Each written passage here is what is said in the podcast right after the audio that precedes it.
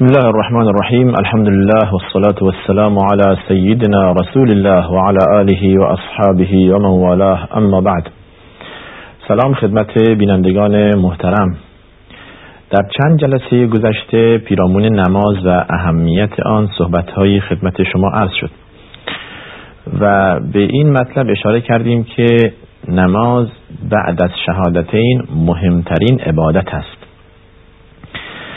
و عرض کردیم که نماز تنها عبادتی است که عذری برای ترک آن نیست. یعنی تمام عبادت ها در اسلام به جز شهادتین که انسان در دل و در زبان دارد نماز تا زمانی که شعور انسان پا برجاست بر او واجب است. و تحت هر شرایطی که توانست ایستادن نشستن خوابیدن با اشاره و تا زمانی که انسان شعور دارد و تشخیص می‌دهد نماز بر او واجب است. اگر که ولیاذ بالله زمانی انسان بیهوش شد یا مبتلا به مرض اعصاب شد در این حالت نماز بر او دیگه واجب نیست. دیگه شعوری نداره که نمازی بخواند و چیزی بگوید. پس تنها ولی عبادت های دیگه مانند اخراج زکات مانند روزه رمضان مانند حج خانه خدا شرایطی دارد که اگر اون شرایط مهیا نباشد بر انسان واجب نیست که آن را انجام بدهد.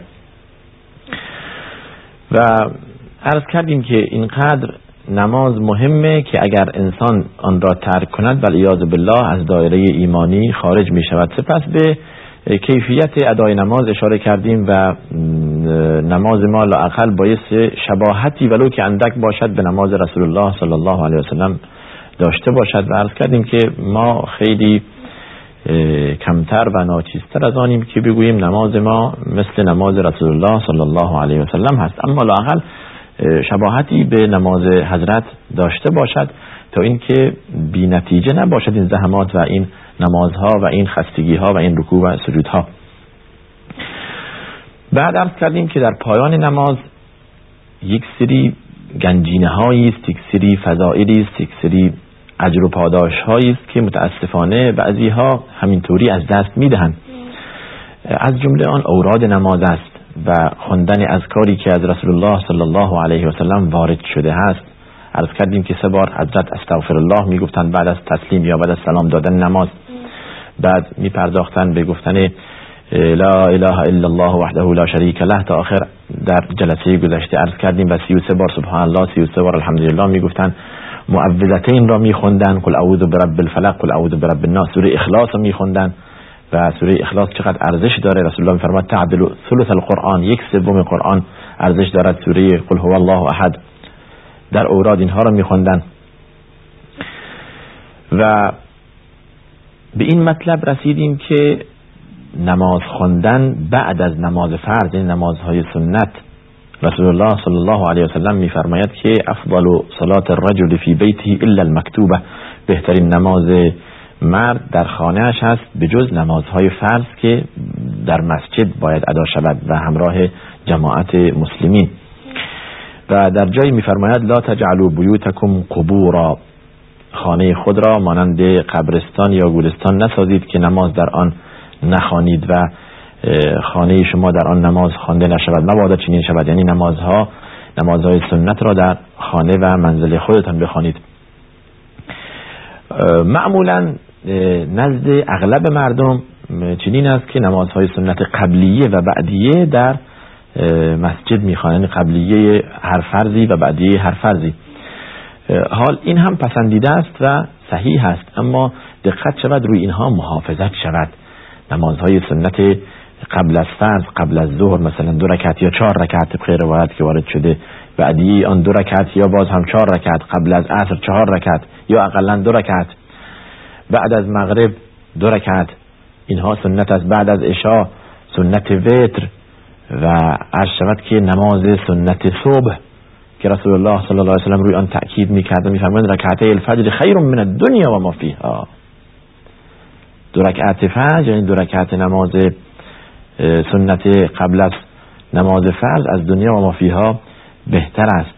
حضرت اهمیت می‌دادن به این نماز نماز سنت صبح و نماز سنت وتر که از یک رکعت شروع شده و سه رکعت پنج رکعت و هرچی انسان فرد بخواند یعنی وتر بخواند.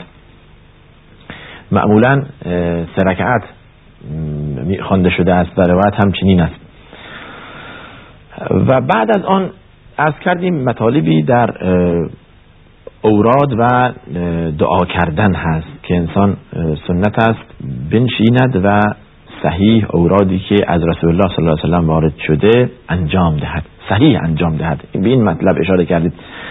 صحیح انجام دادن اوراد مانند صحیح انجام دادن این هم جزئی از عبادت درسته که سنت هست. و اگر شما اصلا هم انجام ندهید گناهی ندارید. ولی زمانی که انسان می‌خواهد کسب فیض کند و فضیلتی و اجری بهره شود بگذار درست باشد. بگذار صحیح باشد. رسول الله صلی الله علیه و میفرماید ان الله يحب اذا عمل احدكم عملا ان يتقنه خدا دوست دارد که هر یک از شما عملی انجام داد صحیح و درست و کامل انجام دهد. این درست اوراد صحیح عرض کردیم مثال زدیم. این سبحان الله این الحمدلله این لا اله الا الله این الله اکبر گفتن شمرده شمرده یکی یکی باشد بدون عجله. و انسان شتابی و عجله نداشته باشد که سریع از مسجد خارج شود. و عرض کردیم که در حدیثی رسول الله صلی الله علیه وسلم میفرماید هر کدام از شما تا زمانی که از جای خود بلند نشده و بیوزون نشده انگار که در نماز ایستاده. گویا در نماز ایستاده و اجر شخص نمازگذار را دارد. تا زمانی که مشغول به چیز دیگر نشده. یعنی همون اوراد و همون تسبیح و همون ذکر مساویس با ایستادن و نماز خواندن از لحاظ اجر و پاداش. میمانه یک سری آداب در داخل مسجد که لازمه به آن تذکر بدیم به عنوان آخرین جلسه در رابطه با نماز و اون چی که وابسته به نماز هست. در مسجد زمانی که انسان وارد مسجد میشه سنته که حالت خشوع و خضوع و فروتنی در او دیده شود. یعنی به خود تلقین کند که یک نوع فروتنی لازم است وارد خانه خدا می شود سکوت و با آرامش کامل بدون عجله حتی اگر هم نماز اقامه شده باشد و وارد مسجد شد عجله نمی کند رسول الله صلی الله علیه وسلم میفرماید که هر زمان یکی از شما وارد مسجد شد آمدنش به مسجد تو با آرامش و وقار باشد. هرچی از رکعت جماعت رسید نماز بخواند با جماعت و هرچی نرسید هم خودش تکمیل کند. بدون هیچ عجله الان مشاهده میشه که بعضی از برادران با دو و با یک عجله خیلی عجیب می‌خواهند یک رکعت برسند. نخیر این این رکعت هم دیگه برای شما اونچنان ارزشی ندارد که شما با عجله خود را به این صف رساندید یا خود را به این جماعت رساندید یک تو معنینه و یک آرامش می‌خواهد در دل شما باشد. ولو اینکه حتی دو رکعت سه رکعت و چهار رکعت هم از شما فوت بشه و در تشهد آخر هم برسید بازم عجله نکنید برای اجر جماعت دارید. ولو این که به جماعت نرسید. یعنی زمانی که انسان از خانه برخواست و وضوع گرفت و به مسجد آمد ولو این که به جماعت جماعت را درک نکند و نرسد اجر جماعت را دارد ولو این که نماز در مسجد تنها بخواند. یکی از آداب مسجد اینه که انسان با لباسی پاک و آراسته وارد مسجد بشود.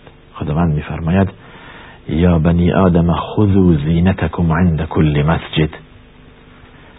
هر نمازخانه و هر جا که محل نماز هست و هر مساجدی که بنا شده برای اقامه نماز در آن باید که مسلمانان در آن با یک زینت و یک آرایشی و یک لباس خوبی وارد آن شوند. چگونه انسان برای لباس روزمره خود برای استقبال مهمان برای رفتن به فلان اداره نزد فلان رئیس نزد فلان وزیر بهترین لباس خود را می پوشد آیا شایسته نیست که زمانی که می‌خواهد جلوی خدا بیستد؟ حالا که می‌خواهد جلوی خدا بیستد بهترین لباس خود را بپوشد و خود را معطر و مزین کند. بدیهی است که این خداوند شایستگی بیشتری دارد از اینکه ما والعیاذ بالله حتی مانند یک بشر ما, ما به استقبال یک بشر می رویم در جاهای دیگه. تا چه رسد که این, این خالق ماست و الله جل شأنه شایسته تر است و لازم است که با لباسی بهتر و آراسته تر در خدمت خداوند و در حضور خدا بیستیم و با خدا راز و نیاز کنیم. این که عرض می‌کنم علت آن است که بعضی وقتها ما مشاهده می‌کنیم سبحان الله از افرادهایی که در جاهای دیگه می‌بینیم با لباس های پاک و آراسته و معطر زمانی که وارد مسجد میشه آقا با لباس خواب میاد مسجد. سبحان آقا مسجد احترام داره. اینقدر که ما به خانه های خود می‌رسیم برای نظافت و اهمیت دادن باید به مسجد بیشتر رسید. خانه خداست اون خانه مال ماست این خانه مال خداست. باید بهتر به آن رسید آن را تمیز نگه داشت آن را معطر و مزین کرد. شما توجه نمی کنید که رسول الله صلی الله علیه و میفرماید روز جمعه سنته که انسان از بوی خوش استفاده کنه برای برای که جماعت زیاد هستن. همه باید که متعطر باشن. بوی خوش روحیه می‌دهد به انسان به خصوص در مساجد. و یکی از روش رسول الله صلی الله علیه وسلم در طول زندگی خود از حضرت چین روایت می شود که مرتب از بوی خوش و عطر استفاده میفرمودند رسول الله صلی الله علیه وسلم. در مسجد باید ساکت نشست. اگر انسان نمازی می‌خواند نماز سنتی تهیه مسجدی وارد مسجد که شد تهیه مسجد می‌خواند بعد هم سنت می‌خواند بعد هم مشغول به قرائت قرآن می‌شود. اگر قرآن بلد نیست مشغول به ذکر می‌شود به گفتن سبحان الله الحمدلله ولا اله الا الله الله اکبر. و از کاری که بلد هست. یعنی مشغول صحبت کردن با بغل دستی خود نمی شود مگر برای حاجت و ضرورت. مشاهده میشه بعضی وقتها از بعضی از برادران که صحبتهای خود را میآورند در مساجد. یعنی یعنی انگار که همه جا خالی شده و جای دیگر برای صحبت کردن نیست جز مسجد. و ساکت می نشیند تا اینکه اقامه نماز شود و بعد از نماز هم مشغول اوراد می شود و همچنین که عرض کردیم مشغول به نمازهای سنت و بدون عجله از مسجد بیرون می رود. این چند کلمه ای بود در رابطه با مسجد و آداب آن و نهایتا که مربوط بود به نماز و اوراد و سنت بعدیه. در اینجا وقت ما به پایان می‌رسد. و فآخر دعوانا أن الحمد لله رب العالمين وصلى الله وسلم على سيدنا محمد وعلى آله وصحبه أجمعين.